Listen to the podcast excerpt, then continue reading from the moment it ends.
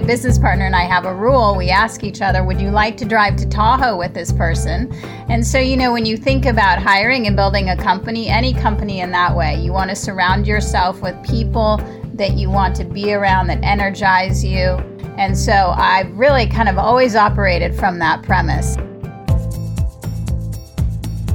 That's Nancy Connery, founder of Connery Consulting and co founder of Open Comp. Connery Consulting works with rapidly growing tech companies to help scale their people and their culture. Open Comp creates pay strategies grounded in market accuracy, consistency, fairness, and trust. In this episode, we talk about the Tahoe test for building the right team, the importance of personal connection, and the human side of business. I'm Maureen Taylor. This is Think Like a Founder. So, Nancy, you founded more than just one company. You were the founding VP of HR at Salesforce. You were the founder of Connery Consulting. And now you have a new project, Open Comp. Being a founder wasn't what you always had in mind. Is that right? And what happened? You know, when you kind of set out and you start your career after college, the world is your oyster and there are many different routes that you can go. And then I actually met Mark Benioff at the ripe age of, I believe, 23 years old. And there's no better founder to learn from than him. Mark said to me, You have two options. you either come work for me at Oracle or you start your own thing, and I'm your first client as Oracle. And that forever changed my mindset because it really caused me to think about what path did I want to take and mm-hmm. why and when. I was a little young at the time, at 23 years old, starting my own thing. I was like, what? What do you mean yeah. by that? And so, you know, being able to help him start startup ish divisions at Oracle, where you had the luxury of having a company that had proven itself, but was willing to take some risks seemed really like the best of both worlds. So we started a, a, technology platform for the company as well as a philanthropic venture. And so I learned a lot from that. But where I really learned then was going on to Salesforce with him and starting that in an apartment on Coit Tower, where we used to interview people in his living room. And I used to interview people at the apartment next door. You learn a lot and you learn as you go. So he really inspired me to really get out there and try my own thing. And now I've tried my own thing several times and I love the thrill and the challenge. It's not easy and it's not for the faint at heart, but the reward and the impact that one can have in owning and founding something is tremendous. So, Mark has continued to be an important mentor and advisor for you over the years, and also your business partner who you've worked with since your time at Salesforce. Why are these types of relationships so important for a founder? People who know me know that I am fiercely loyal. And people who I connect with, I carry through my entire life. Mark and Tang, my business partner, are two of those people. Mark actually married me. He actually hand wrote my wedding ceremony, performed it, and to this day, I have a book where he printed it out for me and gave it to me to me, it's about more than just the work connection, but the personal connection too. One of the things that I've learned is if you have the same values and you respect each other's core competency, that gets you through an awful lot because business relationships, the really good ones, aren't that different from family. I completely agree, and I consider Tang and Mark to be family. And Tang and I have been together, working together for about 25 years now between Salesforce, Connery Consulting, and OpenComp. We have done all three together. He was my first HR hire at Salesforce. At one point, he tried to quit and go open a surf shop in Costa Rica, and I told him to sit down because it was going to be the best ride ever. And he still thanks me sometimes for that. Finding someone with a similar mindset who you can share the experience with is truly important for founders because it can be really quite a lonely job. And in a similar vein, you want to surround yourself with people who have the same values as you. What else do you look for in your teams? My business partner and I have a rule. We ask each other, Would you like to drive to Tahoe with this person? When you think about hiring and building a company, any company in that way, you want to surround yourself with people that you want to be around that energize you. And so I've really kind of always operated from that premise. It also is very important to me that people are not just about the workplace and that they do have other passions, other interests, and that work actually is a passion and not just a paycheck. They really truly love what they do, and therefore, if they love what they do, they're very good at it. It comes mm-hmm. naturally.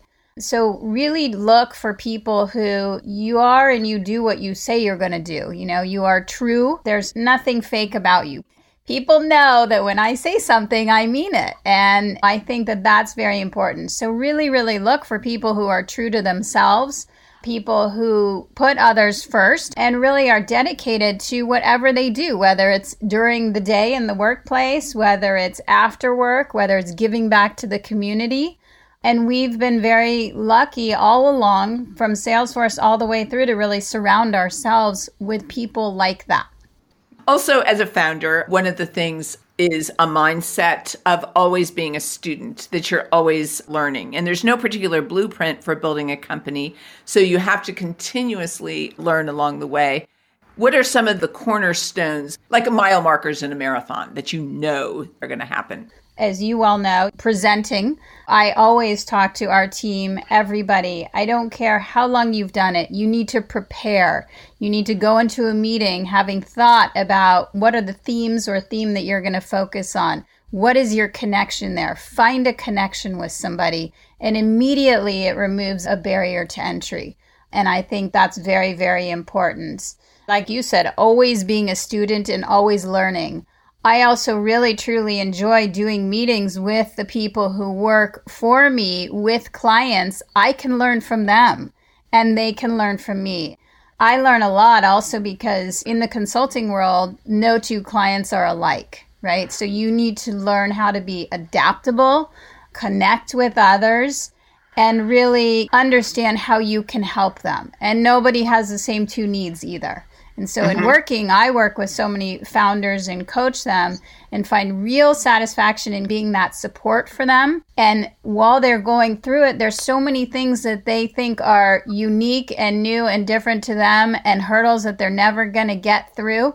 And the minute that I say, we see this all the time, there's just this calm that comes over them oh gosh, really? And what do you do? You know, and it's true. There are some repeat things that you see. And for first time founders, it can be very overwhelming and daunting. And like you said, lonely, you know, so being that support for them, but also learning from them at the same time, I think is very important.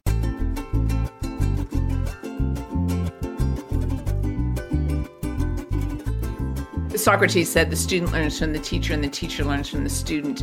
And that relationship is so helpful, especially to those of us that do it for our work. The intent has to be pure, you have to be good at it. What you do get back, though, the fulfillment of it is quite beautiful. There's no doubt about it. Coaching is like therapy, although we're not therapists. But what is created, and I'm quoting you, is a safe place for folks to be able to talk about not just the issues and solve problems, because that's the practical side, but also some of the feeling part of it. It's tremendously important. And I always think back, I've done a fair number of 360s over the years for founders and for founding management teams. And we did one for a company that is now a very successful public company. And I did it for one of their founders. And when I gave him the 360 feedback, he cried and I will never forget that. And cried in a good way and said that I had forever changed him, not only professionally, but also personally. Just being able to hear that is amazing and worth its weight in gold. Mm-hmm. And when you think back, you know how there are things that happen in your life that bubble up that you never forget, things that have happened just to you that you either have heard or experienced that so influenced you? What comes to mind when I ask you that? I'm born and raised in California. I went to college in Colorado. And for personal reasons, I had an itch to go to Atlanta, Georgia. And my father, who was an incredible and still is an incredible support and mentor and role model for me, looked me in the eyes and said, You can do that and you can do it on your own. And I was so terrified. There's no way I can do it on my own. No way. My oldest brother then looked me in the face and he said, Absolutely, you can.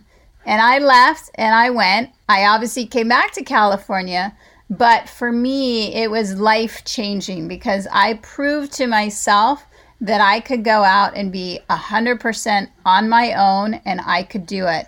And keep in mind, not to date myself, but this is a very long time ago now. the world and times were very different, particularly for a female to do that at that time. There are these people out there and they're thinking of starting their own thing. They have this urge.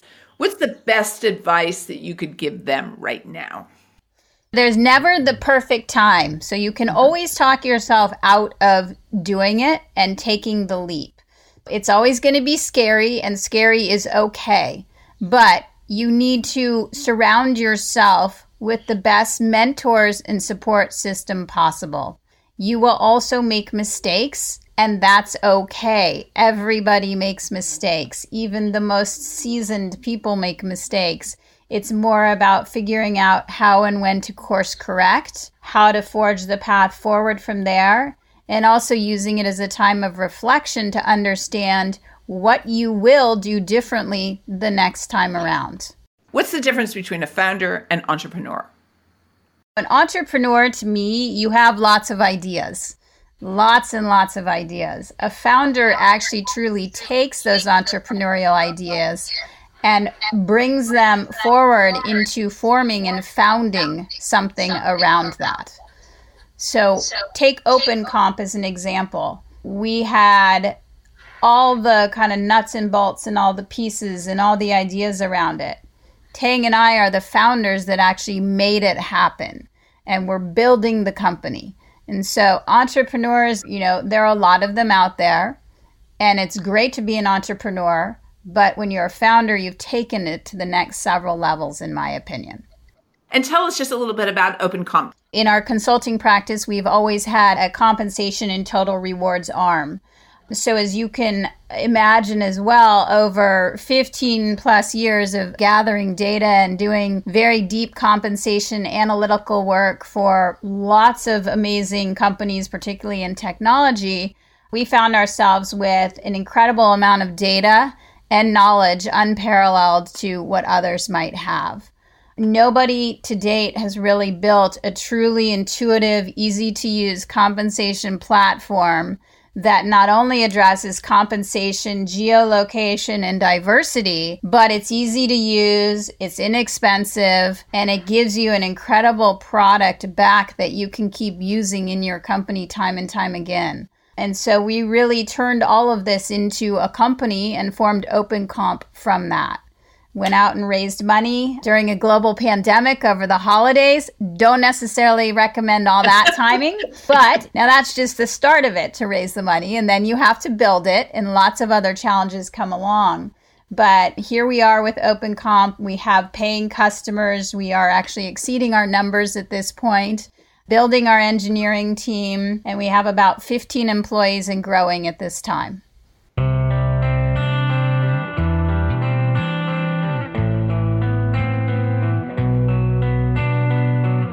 Lots of conversation is happening about what is the new work world? What does it look like? What are the new rules? When we go to the new normal, what does it look like for you and your team? When I started my career, there was no such thing as flexible workplace, and the belief was that if you weren't in the office, you weren't working. I had my first daughter during the early Salesforce years and was back online on a Monday right after having her on a Friday. I don't necessarily recommend that for everybody, but just seeing how the workplace has evolved to really have a respect and understanding for life inside and outside of the workplace and that you don't need these barriers. Some of the barriers are good, but that you don't need here's work, here's personal. And so when I started Connery Consulting 15 years ago, as a female founder, I had a deep understanding, respect, and passion for making it a workplace particularly that worked well for women as they went through different phases in life. As a result, we have, I cannot even tell you how many female employees who have had not one, two, and some even three children still with us, still dedicated, managing to handle it all. And so that to me was very, very important. Coming off of a global pandemic as well. We will keep our offices, but we will maintain the ability to have a flexible workplace. Our team has worked so hard, tirelessly over the last year to do whatever we all needed to do to keep things moving forward during very uncertain times. And I have an incredible amount of gratitude and respect for everybody who helped make that happen for us. In turn, I want to respect their ability to continue to work this way if they so choose. Now, of course, you have a subset of folks who kind of the social and the work is one and the same, and they want a workplace and they want somewhere to go. Or they may live in San Francisco and have roommates and they don't want to work in their bedroom, and I understand that. So we'll have an office if they want to go there. But I also view it as there's a mutual respect too. We're trusting our employees and giving them an opportunity and a privilege to kind of do their work from wherever. And in turn, I ask that you work hard and you're very dedicated to your craft and what you do. That's so beautiful in a very realistic way because there is one life. The passion for your children and picking up from soccer and the board meeting. You just said it. In one day, you can go from I'm mom to I'm in a board meeting to I'm fundraising to I'm doing work in one day. How many different hats do you wear? How do you do all that? You know, and That's so right. I have such a deep respect and understanding of that that I want to have a workplace that honors that always. I think the last year has taught us the importance of connecting with our families or reminded us of the importance of connecting with our family and our friends and treasuring those years that you have many of our clients, you know, who are very early first time founders have gone back and spent time or this entire time with their elderly parents. I had mm-hmm. a 9 a.m. meeting yesterday with a founder who did just that. And that to me shows a human side of a founder that before you did not see when they came to your office, you went to their office, you had your nice conversation, and you went on your merry way. It humanizes the entrepreneur, the founder, and really shows you the compassionate side as well as the business side. That was Nancy Connery, founder of Connery Consulting and co founder of OpenComp. OpenComp is a compensation solutions platform bringing together reliable market data and expert consultation. Connery Consulting helps high growth companies in the tech industry scale their business effectively. Next time on Think Like a Founder, we talk to Jaz Banga, co founder and CEO of Airspace Systems. I'm Maureen Taylor. Thanks for listening. Think Like a Founder is produced by SNP Communications in San Francisco, California. Learn more by visiting us at snpnet.com or connect with me, Maureen Taylor, on LinkedIn to continue the conversation there. Series producer is Roisin Hunt, sound design by Mark Ream. Content and scripting by Mike Sullivan and Jason Drown. Production coordinator is Natasha Thomas. Thanks also to Selena Persiani Shell, Eli Shell, Matt Johnson, John Hughes, and Ren Vera.